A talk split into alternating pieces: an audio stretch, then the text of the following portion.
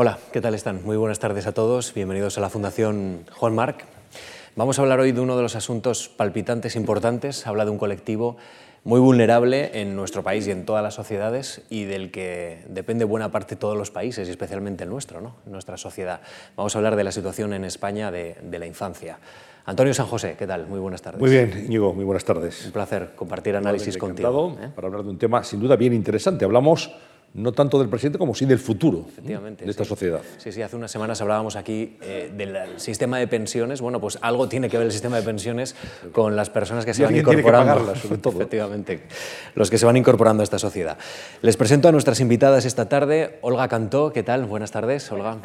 Olga Cantó es profesora de Fundamentos de Análisis Económico en la Universidad de Alcalá de Henares y doctora en Economía por el Instituto Universitario Europeo de Florencia. Está especializada en el análisis de las políticas públicas y también de las rentas. Y nos acompaña Leire Salazar. Hola, Leire. Hola, ¿qué tal? Buenas tardes. Es profesora en el Departamento de Estructura Social de la Universidad Nacional de Educación a Distancia y, y doctora miembro del Instituto Juan Marc. Es doctora en Sociología por la Universidad de Oxford y, y estudia también las desigualdades sociales en la primera infancia. Nuestra voluntad es muy didáctica y muy expositiva y vamos a intentar hacer una radiografía de la situación de la infancia en España, pero antes tenemos que situar los términos. Cuando hablamos de infancia, Olga, por ejemplo, mm, díganos por favor qué franja de edad estamos hablando. ¿Quién, quién compone este colectivo? Bueno, eh, el INE, por ejemplo, ha entendido siempre antes de la edad de trabajar, es decir, de 0 a 16 años.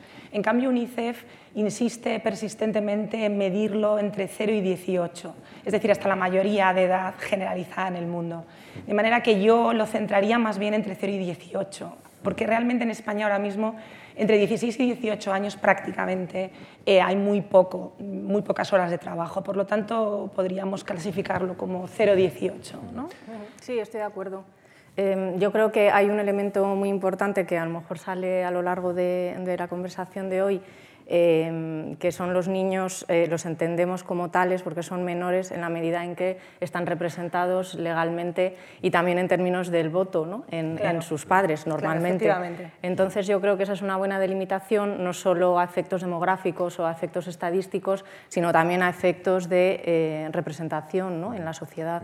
¿Y, y por qué es importante para una sociedad atender bien a este colectivo de 0 a 18 años? Vamos a intentar ver en perspectiva la importancia social de un colectivo al que no se le presta probablemente la atención que, que debiera. ¿no? Por eso estamos aquí hablando de esta situación.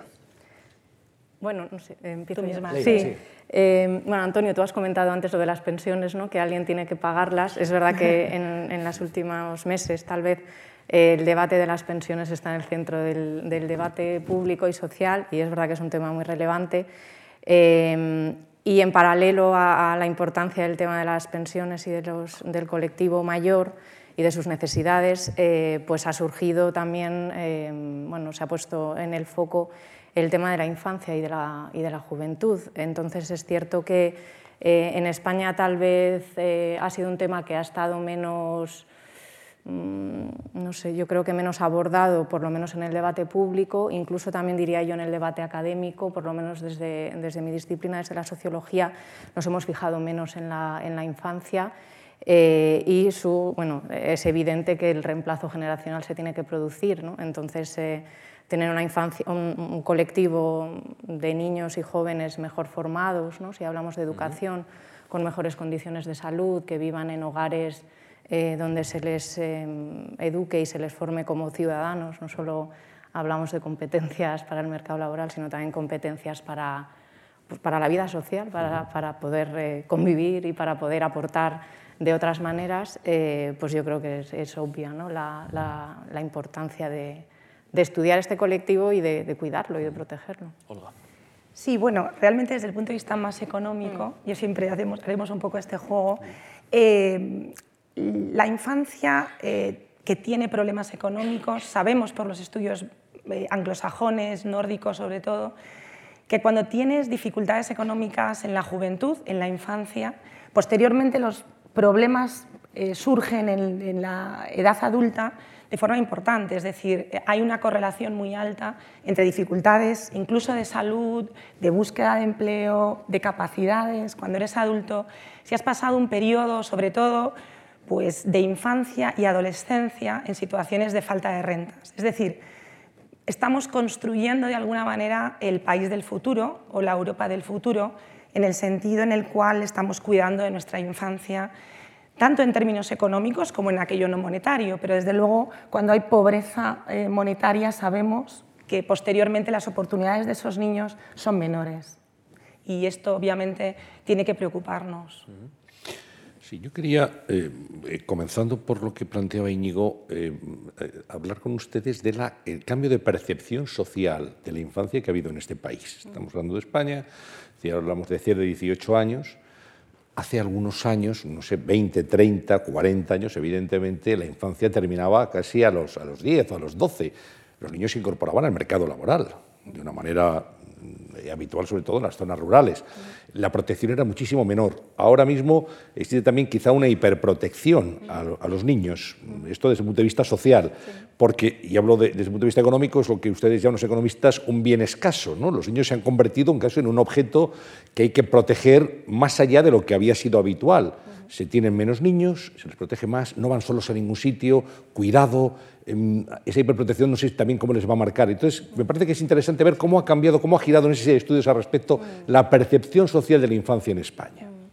Sí, más que la percepción social, es verdad que sobre eso hay algunos trabajos, pero bueno, a mí me parece más importante em, efectivamente contextualizar por qué, por qué, ahora nos preocupa más la infancia que hace unos años, ¿no? tanto en investigación como, como en el debate público. Es verdad que, eh, como bien dices Antonio, los niños se han convertido en un bien escaso. Eh, la fecundidad bueno, pues es, eh, es, un logro que no todas las mujeres ni no todos los hombres consiguen, incluso aunque lo deseen. En España sabemos que aproximadamente un cuarto de, de, las mujeres, por ejemplo, nacidas en 1975 van a terminar su vida reproductiva sin tener ningún hijo. Este dato es bastante un cuarto, es bastante espectacular. sí, desde luego, muy, muy significativo. Sí, entonces, bueno, algunas eh, quedarán sin hijos mm, sin desearlo y otras quedarán sin hijos por haberlo deseado, porque efectivamente las condiciones de acceso a la formación, al mercado laboral, la autonomía personal son valores cada vez más, eh, también más importantes. ¿no? Em, entonces, en ese contexto en el que se tienen cada vez menos hijos y los hijos se valoran cada vez más, es verdad que lo que yo creo que ha cambiado fundamentalmente en España, también en otros países, em, es que las familias em, son más conscientes de que el futuro de sus hijos depende de las inversiones que hagan ellos. y esto tiene una traslación inmediata después eh, en las estrategias que adoptan las familias para tratar de invertir en sus hijos para maximizar su éxito en todos los planos de la vida, su éxito escolar, que parece que es lo más eh, inmediato, pero por supuesto pues, su inserción laboral, su salud, eh, incluso su vida social, si me apuras. ¿no? Entonces, es verdad que las familias, em, de manera bastante explícita, están intensificando sus estrategias de crianza para lograr hijos, entre comillas, más exitosos en todos estos ámbitos. Em, y eso es como reflejo de, efectivamente, que ha aumentado el valor social de los hijos. Y por, otro, y por otra parte, esto tiene una traslación también inmediata en el mercado. Es verdad que el mercado eh, también ofrece cada vez em, una variedad más amplia em, de recursos de todo tipo para satisfacer esas necesidades crecientes por parte de las familias de inversión en sus hijos. Entonces, bueno, ahí hay un equilibrio yo creo que, es bastante interesante y que es nuevo respecto a décadas anteriores en España. Desde luego. Desde luego. Es verdad que todo lo que se ha desarrollado la parte privada, digamos, en el sentido que lo comentabas, Leire, quizá la parte pública no se ha desarrollado de la misma manera en nuestro país. Venimos de una época de una dictadura seguramente familista, donde los, después de la transición digamos que los partidos más a la izquierda, más progresistas, no se unieron a una línea, si queremos, mm, que apoyase las políticas familiares como algo central en el desarrollo social, yo creo. Eh, no, no, conozco en profundidad la ciencia política, pero desde la economía sí que vemos que nuestro país está muy atrás en términos de la inversión pública en los niños, excepto en algunos en algunas transferencias no monetarias como en salud, por ejemplo, ¿no? donde estamos muy bien colocados. Pero en educación y en transferencias monetarias nuestro país no está haciendo la inversión pública que las familias privadas sí que ven claramente que tienen que hacer para que sus hijos consigan ser personas formadas con capacidades dentro de 20 años. ¿no? Y en este sentido creo que quizá la pata eh, pública la tenemos un poco floja en el contexto europeo y aún más en el contexto de la eurozona, ¿no? que es donde se mueve nuestra moneda y por lo tanto donde las influencias económicas son directas en nuestro país.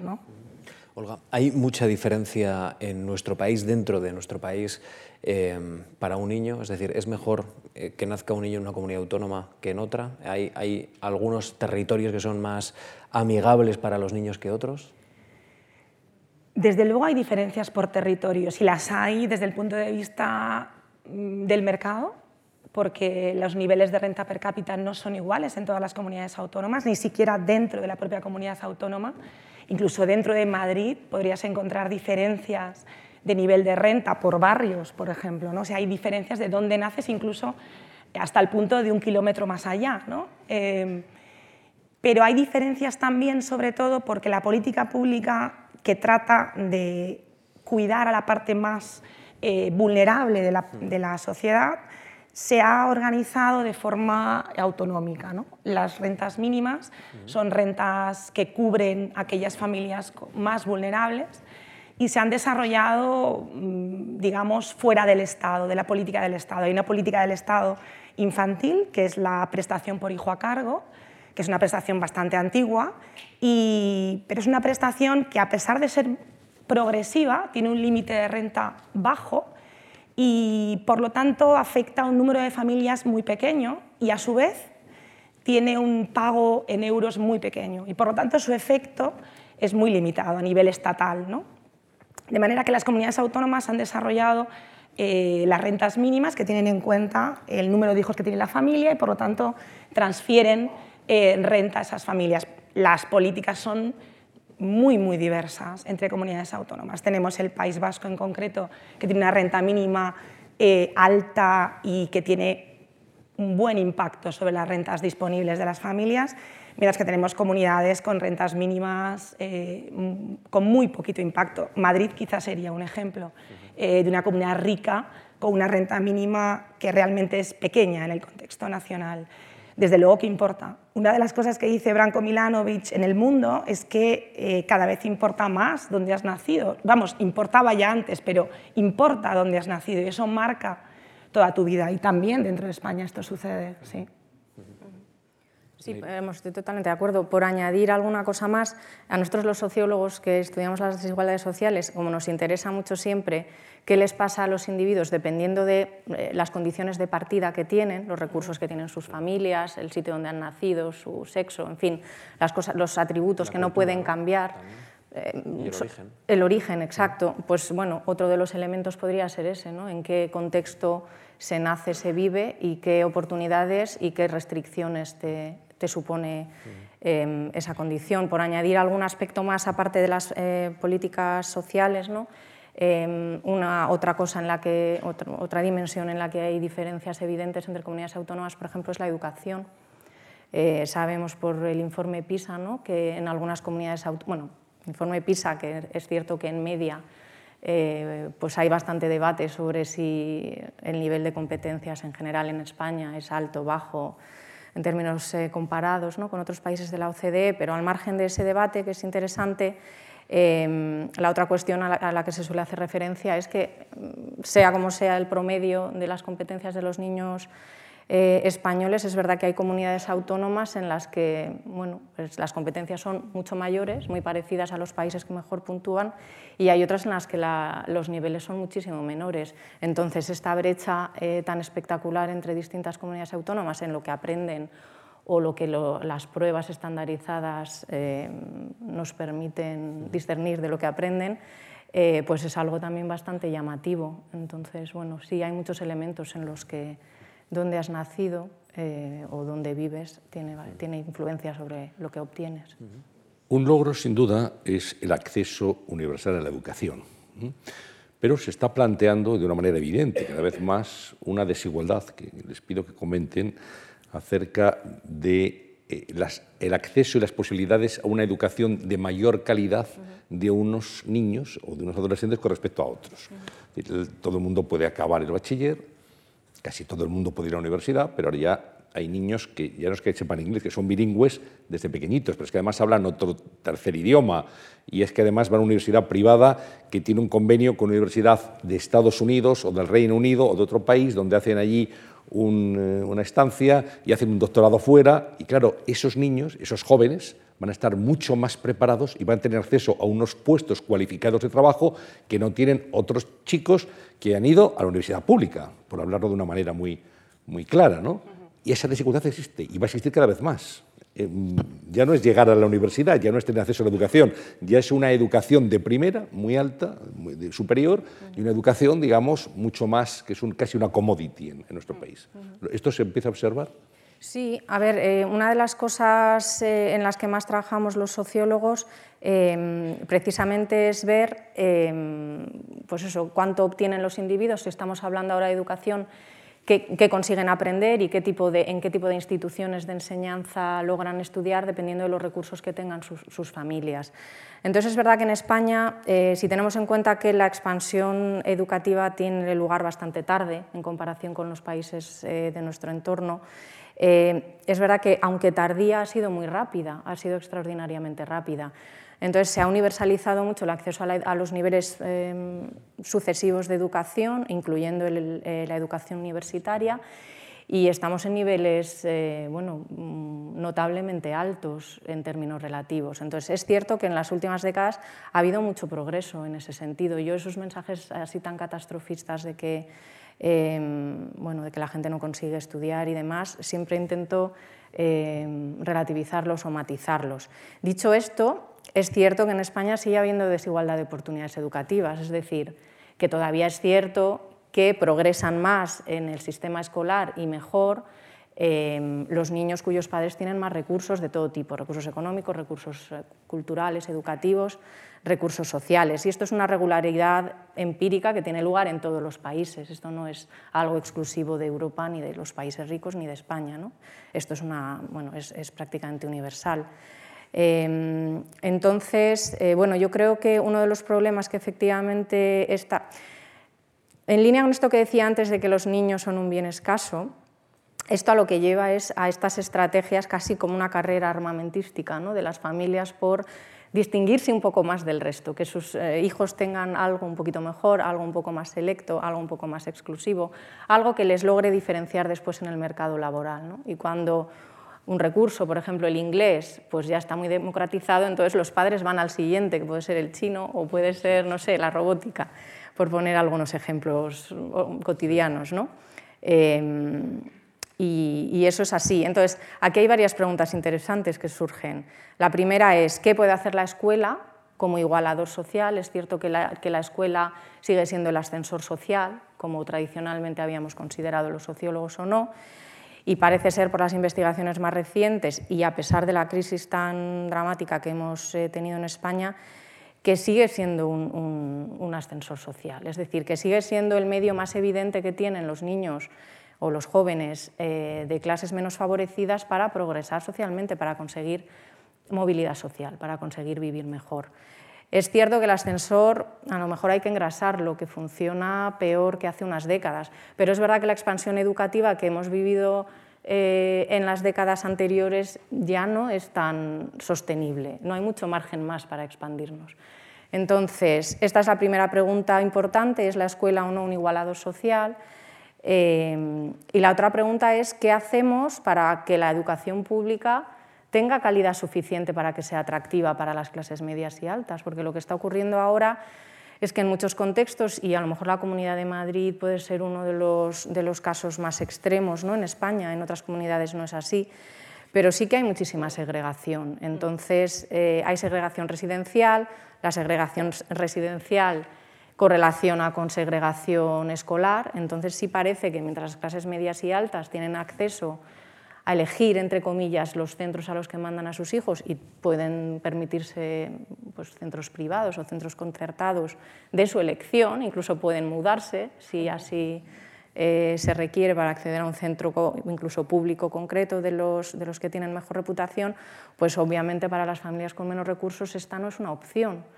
Entonces, eh, sí que hay riesgo evidente, yo creo, de que la educación pública eh, pues se convierta en, una especie de gueto, aunque la palabra no me gusta, pero bueno, que, esté destinada para las personas que no pueden aspirar a otras opciones. Y yo creo que eso es un, un fracaso colectivo tremendo y que tenemos que aspirar a, bueno, pues a inyectar muchos recursos de todo tipo y mucha energía en mejorar la calidad de la, de la, educación pública y que realmente haya unos consensos de que, así como invertimos en sanidad pública y todos nos sentimos orgullosos de usarla y de, y de, bueno, de reconocerla, pues que ocurra lo mismo con la, con la educación pública para evitar estos mecanismos tan segregadores. ¿no? Sí, yo estoy muy de acuerdo contigo, Leire. Desde luego, creo que precisamente la mejora de la educación pública es lo que podría hacer que realmente el éxito laboral de los que vienen de origen social más bajo se iguale un poco más a lo que vemos que sucede en los países europeos, porque realmente es cierto que llegamos tarde y seguramente por eso todavía en España, también en otros países del sur de Europa como Italia, se observa que el origen social determina algo más el éxito que estrictamente la educación alcanzada. ¿no? Si analizamos en un estudio que hice con una británica hace poco, comparábamos España, Polonia, Reino Unido, eh, España, Polonia, Reino Unido e Italia con España y veíamos que España, cuando tenemos muy poca información sobre las rentas de, de padres e hijos, desgraciadamente, y analizábamos 2005 y 2011 y en ambos años se veía claramente cómo eh, teniendo en cuenta el nivel educativo, el origen social, que venía a ser ocupación, educación, situación económica de los padres cuando eras adolescente, eh, determina el nivel salarial y determina la probabilidad de tener un empleo temporal, ¿no? más que en Holanda, más que en el Reino Unido y más que en Polonia incluso. ¿no? De manera que, eh, digamos que esta educación pública generalizada, como bien decías, no consigue completar esa igualdad de oportunidades tanto como lo hace en algunos otros países europeos.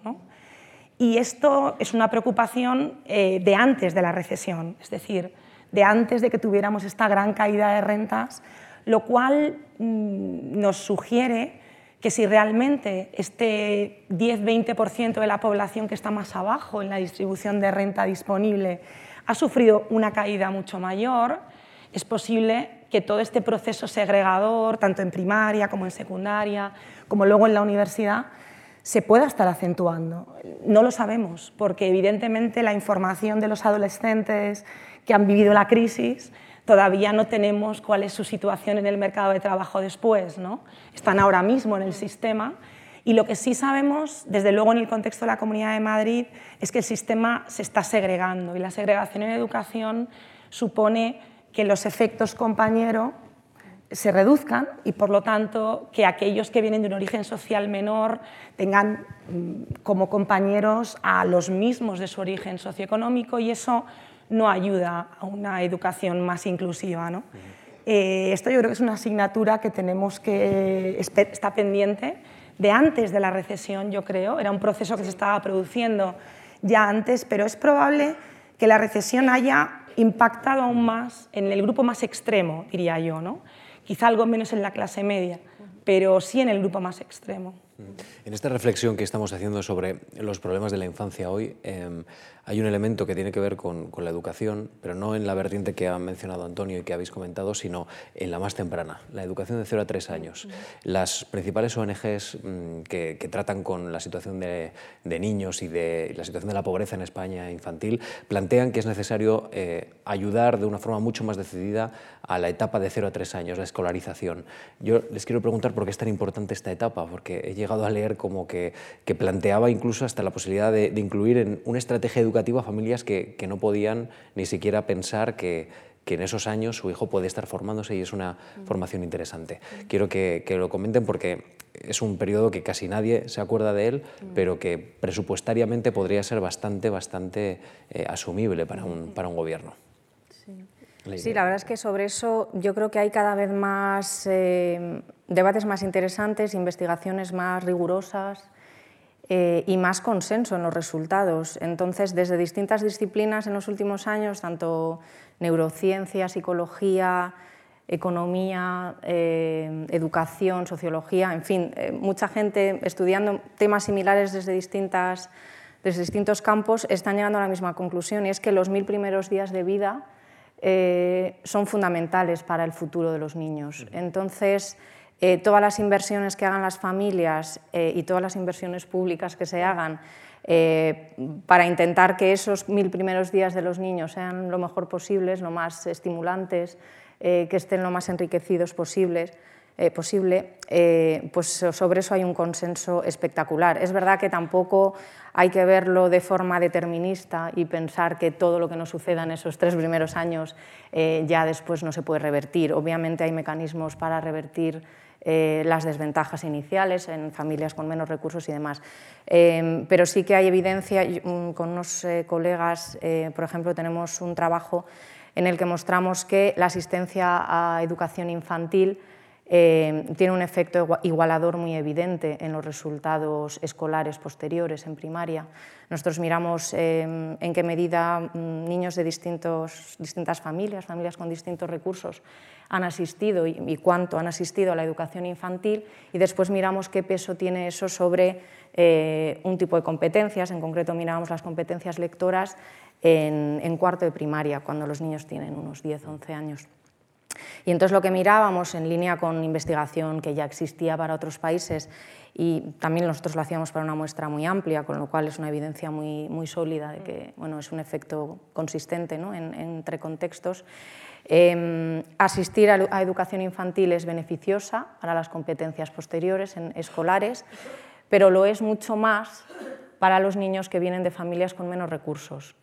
Entonces nosotros veíamos esto como una, posibilidad para la intervención pública muy evidente. ¿no? Es cierto que intervenir en cómo los padres tienen que estimular a sus hijos, cómo les tienen que, que preparar para afrontar la vida, puede ser difícil y además a lo mejor normativamente también plantea algunos problemas. ¿no? Eh, bueno, esto de prescribir eh, recetas para, para, la gente pues no, no parece muy, eh, muy sencillo de hacer. Pero es verdad que la intervención vía ofrecer unos estímulos de calidad de manera más institucionalizada, ¿no? a través de, de, educación infantil de calidad, pues es una estrategia viable y que además en términos presupuestarios no parece de las más costosas de, de realizar. Entonces, mm, además tiene externalidades positivas también en términos de igualdad de género, por ejemplo, en la medida en que eh, como sabemos que todavía las mujeres son más cuidadoras que los hombres, ¿no? pues en la medida en que pueden incorporarse al mercado laboral. Eh, bueno, entonces está claro que esa es una de las políticas que, que con más claridad desde, desde la investigación vemos que es aplicable y que en el caso español queda muchísimo margen de mejora, porque así como en, la franja 3 a 6, que todavía no es obligatoria la educación, pero prácticamente es universal, de hecho, eh, en la franja de 0 a 3 hay muchísima más variabilidad y son las familias con más recursos las que en mayor medida eh, utilizan la, educación infantil. Sí, hay pocas guarderías públicas y son carísimas la, la, mayor parte de las privadas.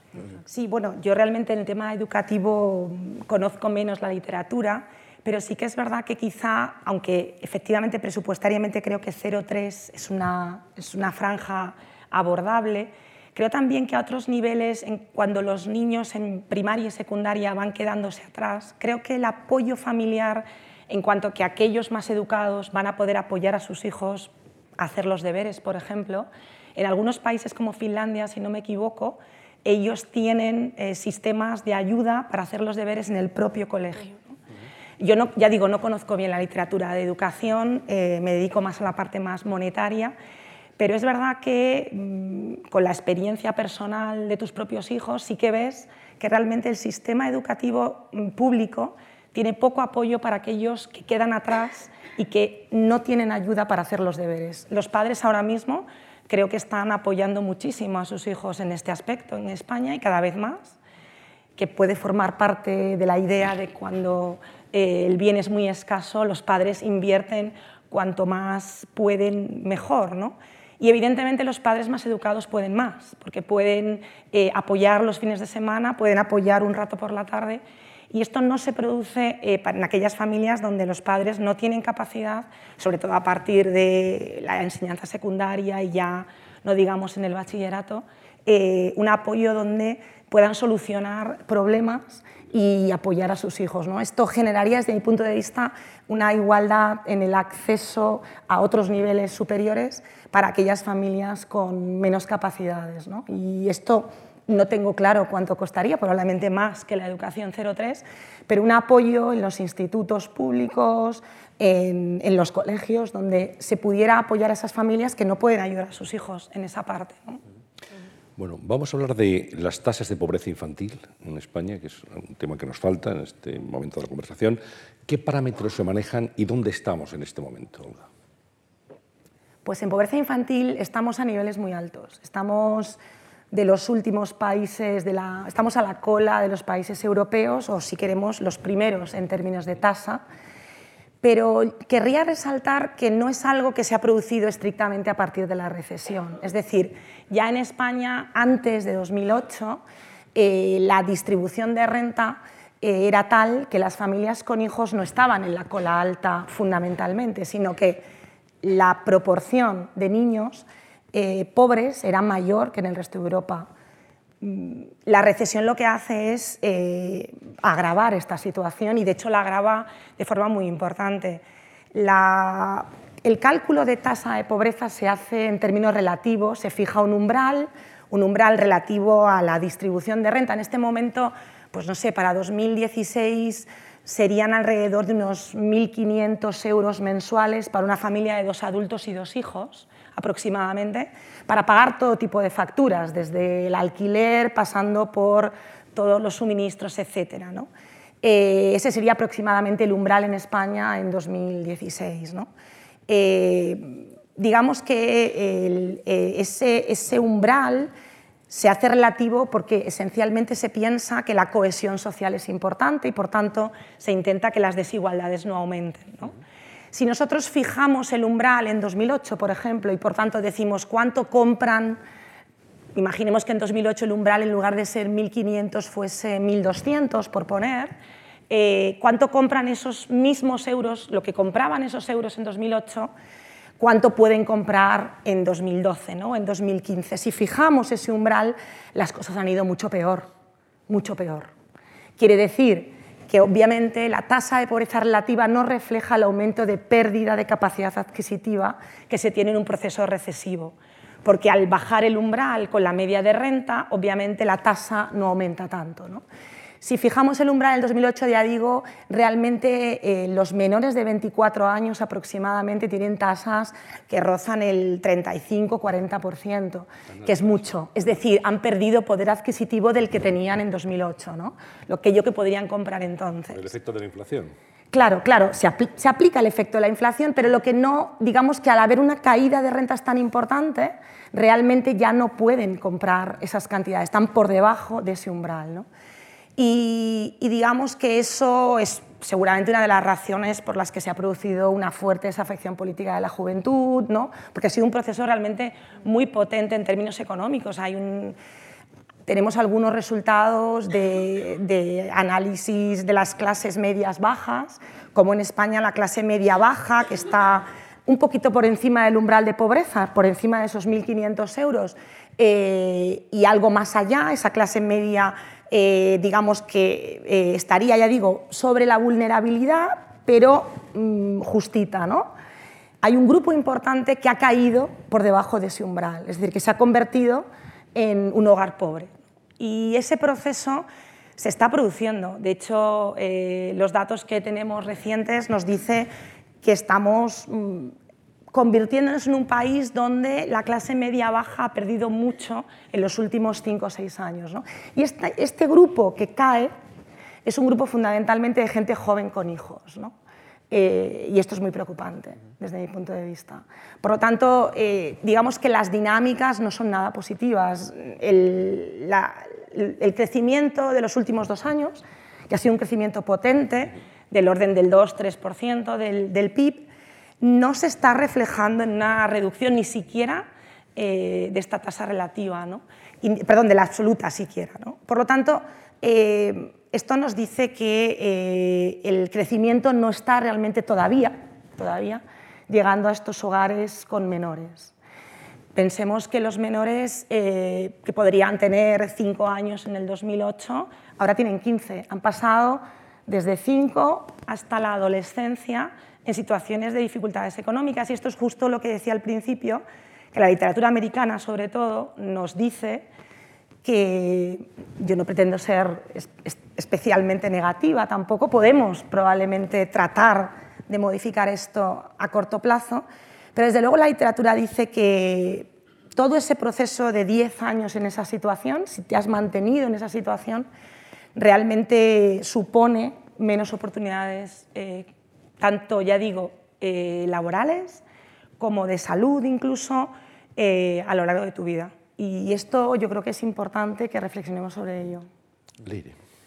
Sí, vamos, eh, Olga es la experta en pobreza, entonces por supuesto que estoy de acuerdo con lo que ella ha dicho y los datos mm, bueno, son los que son y ponen de manifiesto que la situación en España es bastante preocupante. Eh, tal vez por añadir eh, algo más sobre la caracterización de los nuevos pobres, ¿no? Es verdad que antes parecía que mm, sabíamos bien predecir quién podía caer en riesgo de pobreza, ¿no? Eran eh, o bien personas desempleadas o inactivas, personas que por algún motivo pues, eh, mm, no deseaban participar en el mercado laboral o, o bien eh, jubilados ¿no? con pensiones muy bajas bueno, y cargas familiares a lo mejor que, que no podían bueno, tener un nivel de vida por encima del umbral de la pobreza. Pero es verdad que con la crisis el fenómeno nuevo es que este riesgo se, diversifica. Entonces nos encontramos con el fenómeno también muy relevante para el caso español, mucho más que en otros países, eh, de los trabajadores pobres, que era algo que antes bueno, pasaba más inadvertido, no tenía tanta prevalencia. ¿no? Bueno, teníamos una tasa altilla, digamos, no estábamos muy abajo, pero desde luego esto ha aumentado mucho. Sí, entonces, eh, bueno, eso es, bastante llamativo eh, y después tampoco parece que el nivel educativo sea capaz de, de proteger eh, ni contra el desempleo tanto como antes, ni contra el riesgo de pobreza. Entonces, bueno, para mí estas son las cosas que suponen realmente un reto de cara a la intervención pública, ¿no? que es más impredecible eh, determinar quién puede caer de la pobreza y, con qué, y las medidas, por lo tanto, tienen que ser más diversas, porque tienen que atender a necesidades eh, mucho más diferentes que antes. Ya no basta con subir las pensiones. Entonces, bueno, sí. Claro, el gran elemento redistribuidor de nuestro sistema han sido precisamente las pensiones y el impuesto sobre la renta, digamos. Son los dos acorazados que redistribuyen renta de mercado a renta disponible. ¿no? Y desde luego mm, el IRPF en los últimos años no ha aumentado significativamente su capacidad redistributiva y las pensiones esencialmente tampoco. Eh, en este momento, para las familias con hijos, el propio reagrupamiento familiar ha funcionado durante la recesión, pero realmente creo que la parte de políticas familiares en términos monetarios es demasiado pequeña en nuestro país y además es muy diferente del resto de países europeos. El resto de países europeos tienen transferencias por hijos importantes. Eh, algunas comunidades autónomas antes de la recesión cuando los ingresos eran importantes, empezaron a desarrollar algunas prestaciones, de hecho casi todas lo empezaron a hacer, muchas de ellas, eh, y, esto lógicamente se frenó con la llegada de la recesión cuando ya no había ingresos para poder sostener esas prestaciones. De alguna manera, eh, creo que el mercado de trabajo está siendo muy lento en recuperar la, digamos, la renta disponible de antes de la recesión y de alguna manera las transferencias monetarias podrían ayudar a las familias con hijos que tienen esos 10 años en los que están creciendo, que necesitan recursos estrictamente en ese periodo para que después no tengamos una sociedad con serias dificultades que probablemente nos cueste más dinero realmente, ¿no? porque hay que pensar siempre que las inversiones en la infancia tienen una rentabilidad futura que probablemente políticamente no se recoja, ¿verdad? Porque sabemos que el ciclo político es mucho más corto, pero sí eh, socialmente debemos reconocer que es muy importante. Por lo tanto, eh, ahora mismo la prestación media de los creo que son 22, 23 países europeos que tienen una prestación por hijo, está en torno a los, entre los 50 y los 100 euros, sería la media de los países, según los países que cojas, mensuales por hijo en toda Europa. Nosotros tenemos una prestación ínfima, que es la que decía, eh, ahora mismo no recuerdo cuánto es la cantidad, 291 euros eh, anuales para aquellos que ganan menos alrededor de 12.000 euros al año, ¿no? que es muy, muy pequeña. Por lo tanto, no redistribuye claramente hacia ellos. El País Vasco en concreto en este momento tiene un plan nuevo de familia donde se diseña una prestación por hijo limitada, bueno, no limitada por renta, sino con diferentes cortes de renta, que tiene más prestación para los más eh, pobres algo menos para dos, grupos con mayor renta disponible. Y al grupo que más eh, transfiere me parece que son 38 euros mensuales aproximadamente. Es decir, no es la media europea, pero se está acercando a una prestación monetaria. Tampoco pretendo decir que la prestación monetaria sea lo único. Hemos hablado de educación, de sanidad, por supuesto, pero en este momento realmente las tasas de pobreza monetaria son altísimas y creo que sin transferencias directas es muy difícil que este grupo no quede atrás socialmente en los próximos 10-15 años. Leire hablaba de retos de nuestra sociedad y hay un sociólogo que pasó por la, sesión también de la cuestión palpitante para hablar de desigualdad, Pau Marie Closé, que, planteaba en un reciente artículo que las partidas de las administraciones públicas para la infancia han perdido peso en las comunidades autónomas y él planteaba, estamos construyendo un estado del bienestar gerontófilo. Eh, yo, quiero que preguntarles, ¿creen ustedes que el estado del bienestar mira demasiado a los mayores y se está olvidando de, gente, como mencionabais, gente joven con hijos que, que está cayendo en, el umbral de la pobreza, que tiene verdaderas dificultades y que se siente muy abandonado también? Mm. Eh, ¿Esto es así? Sí, bueno, si miramos los datos de la capacidad de las transferencias sociales eh, para reducir, para mitigar la pobreza, la prevalencia de pobreza en distintos grupos sociales, es verdad que los datos apuntan a que en España las transferencias son capaces de sacar de la pobreza a bastante proporción de los pobres mayores, de los mayores de 65, y sin embargo esto no es así para los grupos de niños y jóvenes. Pobreza infantil y pobreza juvenil no es el caso. Entonces tenemos ahí un problema grave, ¿no? Tenemos un problema en el sentido de que, bueno, incluso durante la crisis es verdad que las pensiones de jubilación han seguido aumentando en cuantía al tiempo que había cada vez más pensionistas, obviamente, por, la composición demográfica de nuestro país. Entonces, gran parte del gasto social eh, se ha concentrado en ese grupo. Eh, y bueno, y es verdad que además pues, la subida de, las cuantías y, la evolución general de, la renta disponible de los otros grupos, porque esto no es que haya que mirarlos a ellos en comparación con ellos mismos hace unos años. Hay que mirar cómo ha evolucionado también eh, la renta media de los otros grupos. Entonces es verdad que en España eh, pues los efectos de la crisis sobre las rentas han sido devastadores. Entonces los más protegidos en términos relativos obviamente han sido los pensionistas y ese dato es así y en ese sentido pues eh, Pau tiene parte de razón en mi opinión. ¿no? otra cosa es si la redistribución tiene que tener lugar entre generaciones o tiene que tener lugar entre grupos de edad. En eso es en lo que yo no estoy de acuerdo. Eh, yo creo que la redistribución tiene que, tener lugar entre personas con distintos niveles de renta y con distintas necesidades, independientemente de la cohorte a la que pertenezcan o del grupo de edad en el que estén. ¿no? Si no se corre el riesgo de enfrentar generaciones. E efectivamente. eso es un riesgo social. Estoy completamente de acuerdo con Leire porque digamos que la redistribución es, lo mismo que la redistribución entre comunidades. Los que pagan son las personas. Tú pagas por tu nivel de renta en la comunidad en la que estés. ¿no? Pero, y en las edades también. Yo no plantearía esto como una lucha intergeneracional. Lo que tenemos que pensar es que nuestro sistema hay que reformarlo, porque es un sistema que, se que basa su capacidad redistributiva fundamentalmente sobre lo contributivo, sobre las pensiones y las prestaciones por desempleo contributivas de alguna manera tenemos que buscar que esta contribución sea menos importante porque hay grupos que no consiguen contribuir y están criando el futuro del país. ¿no? Es decir, están, hablo tanto de niños como de sus padres. Eh, también discuto un poco esta idea de focalizar estrictamente en los niños. Los niños, evidentemente, son los que están por debajo del umbral de la pobreza, pero conviven con padres que también están por debajo del umbral. ¿no? Quizá algunas veces se oyen argumentos respecto de solo los niños, Yo eso lo discuto, creo que son los niños y sus padres a los que hay que eh, tratar de mejorar su posición de renta disponible para que puedan desarrollar una vida plena. Eh, hablamos de los programas de los partidos políticos que a veces se olvidan, a veces y casi siempre se olvidan de la infancia, quizá porque los niños no votan, y entonces pues parece que son grandes olvidados, pero no hay medidas efectivas, propuestas claras de ayuda a los problemas que ustedes han planteado aquí desde que comenzamos la sesión por parte de los partidos políticos, de todos. Me gustaría que diferenciaran si es que hay alguno que se preocupa un poquito más o es una amnesia que afecta a todo el arco parlamentario en este momento.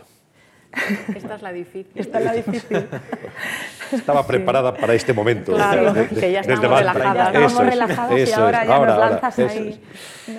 A ver, yo creo que sí es verdad que últimamente eh, tal vez en parte como consecuencia de estos debates sobre la brecha generacional y el tema de las pensiones y demás, está un poco más presente este tema en el debate. Em, es verdad que hay partidos que han hecho propuestas concretas, por ejemplo, para intentar prolongar los permisos parentales, que es una medida muy importante eh, que, por ejemplo, eh, pues afecta directísimamente a cuestiones de las que hemos estado hablando, ¿no? de primera infancia. En la franja 0 a 3, pues esa es una de las cuestiones prioritarias para tratar de mitigar las desigualdades sociales, para que los niños con menos recursos no queden atrás y demás. Eh, entonces, esta propuesta está sobre la mesa, creo que está incluso cuantificada. ¿no? Eh, creo que sí. Creo que sí, pero no sabría. No, no sabría. Es verdad que en el País Vasco, por ejemplo, también están haciendo Hay esfuerzos. Un complemento al Estado. Exacto, en esa dirección. Entonces, de nuevo, aquí nos encontramos con las diferencias eh, también de implementación real en las distintas comunidades autónomas, ¿no? de algunas de las medidas. Eh, pero bueno, yo creo que la educación infantil también ha estado sobre la mesa últimamente mucho más que, hace unos años, yo creo. Eh, pero es verdad que al final el debate público está, mm, yo creo, muy enfocado a las personas que tienen más peso en términos de voto. Y obviamente en nuestro país pues esas personas son las personas mayores. Entonces, 18 años. sí. bueno, incluso yo me iría a las personas mayores mayores.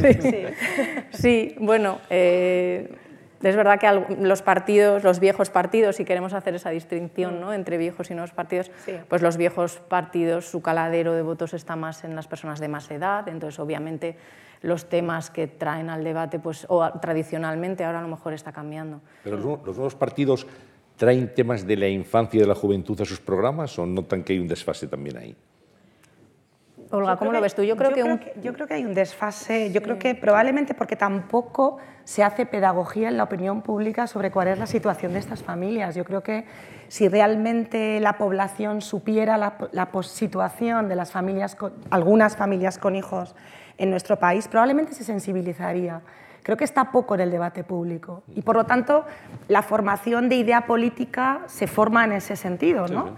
Y no se ve directamente. Yo creo que es un problema de que no se visualiza, no se trae al debate y evidentemente tiene que haber un efecto voto, claro que sí. Pero no creo, no creo que seamos una sociedad que no se sensibilizaría con esto, porque sí creo que somos una sociedad sensible al, sufrimiento infantil y sufrimiento económico infantil, no solamente sufrimiento físico, por supuesto. Entonces, yo creo que el problema es que no se debate y muchas veces hay una comprensión errónea, también por políticos que han hecho políticas eh, quizá de demasiado marketing. ¿no? En algún momento pues, se plantea el cheque bebé, eh, hay un, eh, un, gran revuelo por cómo se plantea, porque es un pago único, porque no se plantea como se plantean las prestaciones en, Europa. Es decir, no es lo mismo que te den 2.000 euros en un momento dado que tú tengas un ingreso mensual. Esto, esto se conoce, se sabe. Y bueno, se han planteado siempre las cosas quizá en los últimos años de una manera muy mm, alegre, vamos a hacer esto, que probablemente era útil plantear una política de transferencia monetaria, pero desde el punto de vista de la sociedad se ve como una transferencia innecesaria porque es universal, porque alguien se va a comprar, comprar la televisión de plasma en lugar de ayudar a que el crío tenga una educación mejor. ¿no? Y creo que esa discusión nos lleva pues, al lenguaje quizá en ese sentido de café, de qué va a hacer la gente con ese dinero, ¿no? o qué va a hacer la gente que no lo necesita eh, porque ya tiene renta. ¿no? Y, no entramos en el debate de que pues, todos los que tributamos por el IRPF tenemos una deducción por hijo en este momento que tiene que ver con esa renta por la que no tributamos, pero que en realidad es una deducción al final de nuestro impuesto. ¿no? Y esa es una transferencia a las familias que tienen más renta. Es decir, es una transferencia que se hace y que no se hace a aquellos que no declaran y por lo tanto a la cola baja de la distribución. Pero esto no se ve, esto no se discute, no se discute en el ámbito eh, de la televisión, no se discute en el ámbito de los periódicos, no, no se habla y por lo tanto como mínimo deberíamos tener un impuesto negativo, es decir, una transferencia a aquellos que no van a hacer la declaración. ¿no? Eh, y por lo tanto creo que en gran medida es una falta de conocimiento por parte de la población de esta realidad yo creo que esto mm, habría que fomentarlo, desde luego. Pues me alegra que lo que no hacen los medios de comunicación lo haga la cuestión palpitante. Así que alguna buena noticia tenía que tener esta sesión. Eh, tenemos eh, comunicaciones de, oyentes y de espectadores que nos están Tenemos un, par de preguntas, hemos seleccionado. Es de final. Eh, Rosa del Olmo, desde La Coruña, nos pregunta si hay estudios, hablando de desigualdad, de la brecha digital entre los jóvenes, los adolescentes y jóvenes en este momento en España. Sobre eso yo la verdad no, no, tengo mucha información. Sé que hay personas trabajando en eso, como Mariano Fernández Enguita, yo creo que últimamente ha trabajado sobre esa cuestión, eh, pero me parece demasiado aventurado por mi parte ponerme en su, en su piel y tratar de dar los, los, resultados, porque no los conozco. Eh, no sé si tú, Olga, bueno, tienes yo, de lo que en algún momento he escuchado de personas que trabajan en eso, la brecha digital parece que al principio del desarrollo digital se produjo de forma importante para aquellos grupos más vulnerables, no tenían acceso a determinados productos como el ordenador, el móvil, etc.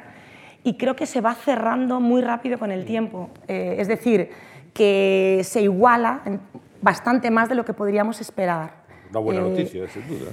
Eso es lo que yo recuerdo de algún trabajo que he visto sobre el tema. Y bueno, al menos en la encuesta de, condiciones de vida, no vemos que lo digital sea eh, lo que más mm, echan en falta las familias como capacidad para comprar. Mm.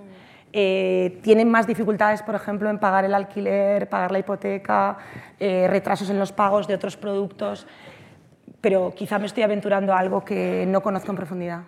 Eh, Juan Ignacio Olaverri, desde Alicante, nos habla de los resultados, si es que los tienen, de la integración de colectivos, eh, sobre todo de colectivos extranjeros y de etnias distintas, en el sistema educativo español. ¿Cuáles son los resultados y qué posición tienen estas familias en ese ranking de pobreza del que antes hacíamos referencia? Bueno, en términos de pobreza, los inmigrantes generalmente están, los de origen de otros países europeos o también la etnia gitana suele estar en tasas más altas que la tasa media nacional, claramente. Eh, de todos modos, yo no conozco en especial la problemática de la pobreza inmigrante, pero desde luego una parte importante de la tasa de pobreza durante la recesión ha sido eh, un importante grupo de inmigración, pero no solo, es decir, no es la única variable relevante. Eh, en cuanto a si están, digamos, integrados, creo que depende muchísimo de los colectivos. No creo que se pueda generalizar. Creo que hay inmigrantes más o menos integrados, dependiendo del origen en particular, si son europeos, si son africanos, etc. Ahí yo conozco muy poco la literatura, no podría dar una idea más allá. Bueno, en términos de, competencias eh, educativas, sí, de matemáticas, lectura, ciencia, lo que sea, sí es verdad que hay una brecha bastante evidente entre estudiantes con origen inmigrante y estudiantes autóctonos. Y normalmente, claro, la brecha opera a favor de los, de los autóctonos. ¿no? Entonces, eh, bueno, aquí la clave siempre está en determinar eh, si es una desventaja que tienen por ser inmigrantes o es una desventaja que tienen porque tienen pocos recursos de otro tipo y en ese caso son asimilables a, la población que ha nacido aquí, hmm. pero que por lo que sea tienen pocos recursos también. ¿no? Entonces, eh, normalmente los estudios apuntan a que no hay nada específico normalmente eh, de la etnia, del origen concreto, sino que parece que se trata más de, eh, bueno, pues de que justo es un efecto de composición, ¿no? que estas personas normalmente pues, se encuentran en, en, situación de más desventaja en el mercado laboral o situaciones familiares más complicadas. Y eso es lo que suele explicar el, el peor rendimiento relativo. Sí, dejamos a un lado mm, los elementos de carácter socioeconómico y nos centramos en un elemento tan importante para un niño como es estar cerca de sus padres o de su padre, de su madre. Nos damos cuenta que hoy eh, las familias tenemos un problema grave con los horarios de trabajo, que se extiende nuestra jornada laboral enormemente y llegamos tardísimo a casa. De tal manera que en muchas ocasiones las familias tienen que diferir pues, casi el cuidado más personal de sus hijos en, otras personas. Em, ¿Esto por qué no nos preocupa lo que nos debería preocupar? Sobre todo teniendo el ejemplo de otros países europeos que tienen mejores tasas educativas y menores tasas de pobreza infantil, ¿no deberíamos caminar también hacia cierta convergencia de otros modelos en horarios, en conciliación de la vida de eh, la vida laboral y, familiar que nos permitan de alguna manera atender mejor a nuestros hijos, porque eso yo creo que sería la primera de las reclamaciones si le preguntas a los niños ¿eh? sobre su situación y cómo mejorarla. Estar más con mis padres, probablemente. Eh, ¿Esto por qué no lo estamos haciendo, Olga? Bueno, de hecho, eso que acabas de decir, creo que en algún momento los británicos preguntaron a los niños británicos qué es lo que más les gustaba y respondieron esto, ¿no? que estén, no queremos la tablet, no queremos eh, la peli, sino estar con nuestros padres. Y bueno, el Reino Unido tiene unos horarios más, seguramente más razonables que los nuestros. Eh, claro, el problema acaba siendo en la cola alta, medio alta de la distribución, que no disfrutas de tus hijos y tus hijos de ti y en la cola baja suele ser que no hay actividad laboral. Este es el problema. ¿no? Y de hecho, pues uno de los problemas que vemos en las encuestas que utilizamos es que la intensidad laboral de los hogares que tienen serias dificultades para saltar por encima del umbral es precisamente que no pueden dedicar horas al trabajo porque el trabajo supone unos horarios eh, muy complicados. Y ya no solo que sean horarios muy largos, sino que son horarios en eh, días festivos, que son horarios nocturnos, que son horarios, incluso lo que hemos visto últimamente en el análisis más del mercado de trabajo, es que hay hasta incertidumbre de cuándo vas a tener que trabajar. Eso evidentemente para la conciliación es lo último. Eh, y está pasando en otros países. En el Reino Unido los contratos de cero horas eh, suponen Sí, eh, fueron muy famosos en su momento porque alguien le preguntó al, primer ministro si él podría vivir con contratos de cero horas y él no respondía, no respondía y finalmente tuvo que decirle al periodista no, no podría vivir con un contrato de cero horas porque es cero ingresos, ¿no? Si no me dan horas, es un contrato completamente flexible, donde si hay trabajo tienes trabajo y si no hay trabajo no tienes, ¿no? Y entonces lo que está empezando a pasar, vemos que hay un porcentaje, obviamente probablemente del 13-14% de los empleos, donde la persona no sabe cuándo va a tener que trabajar.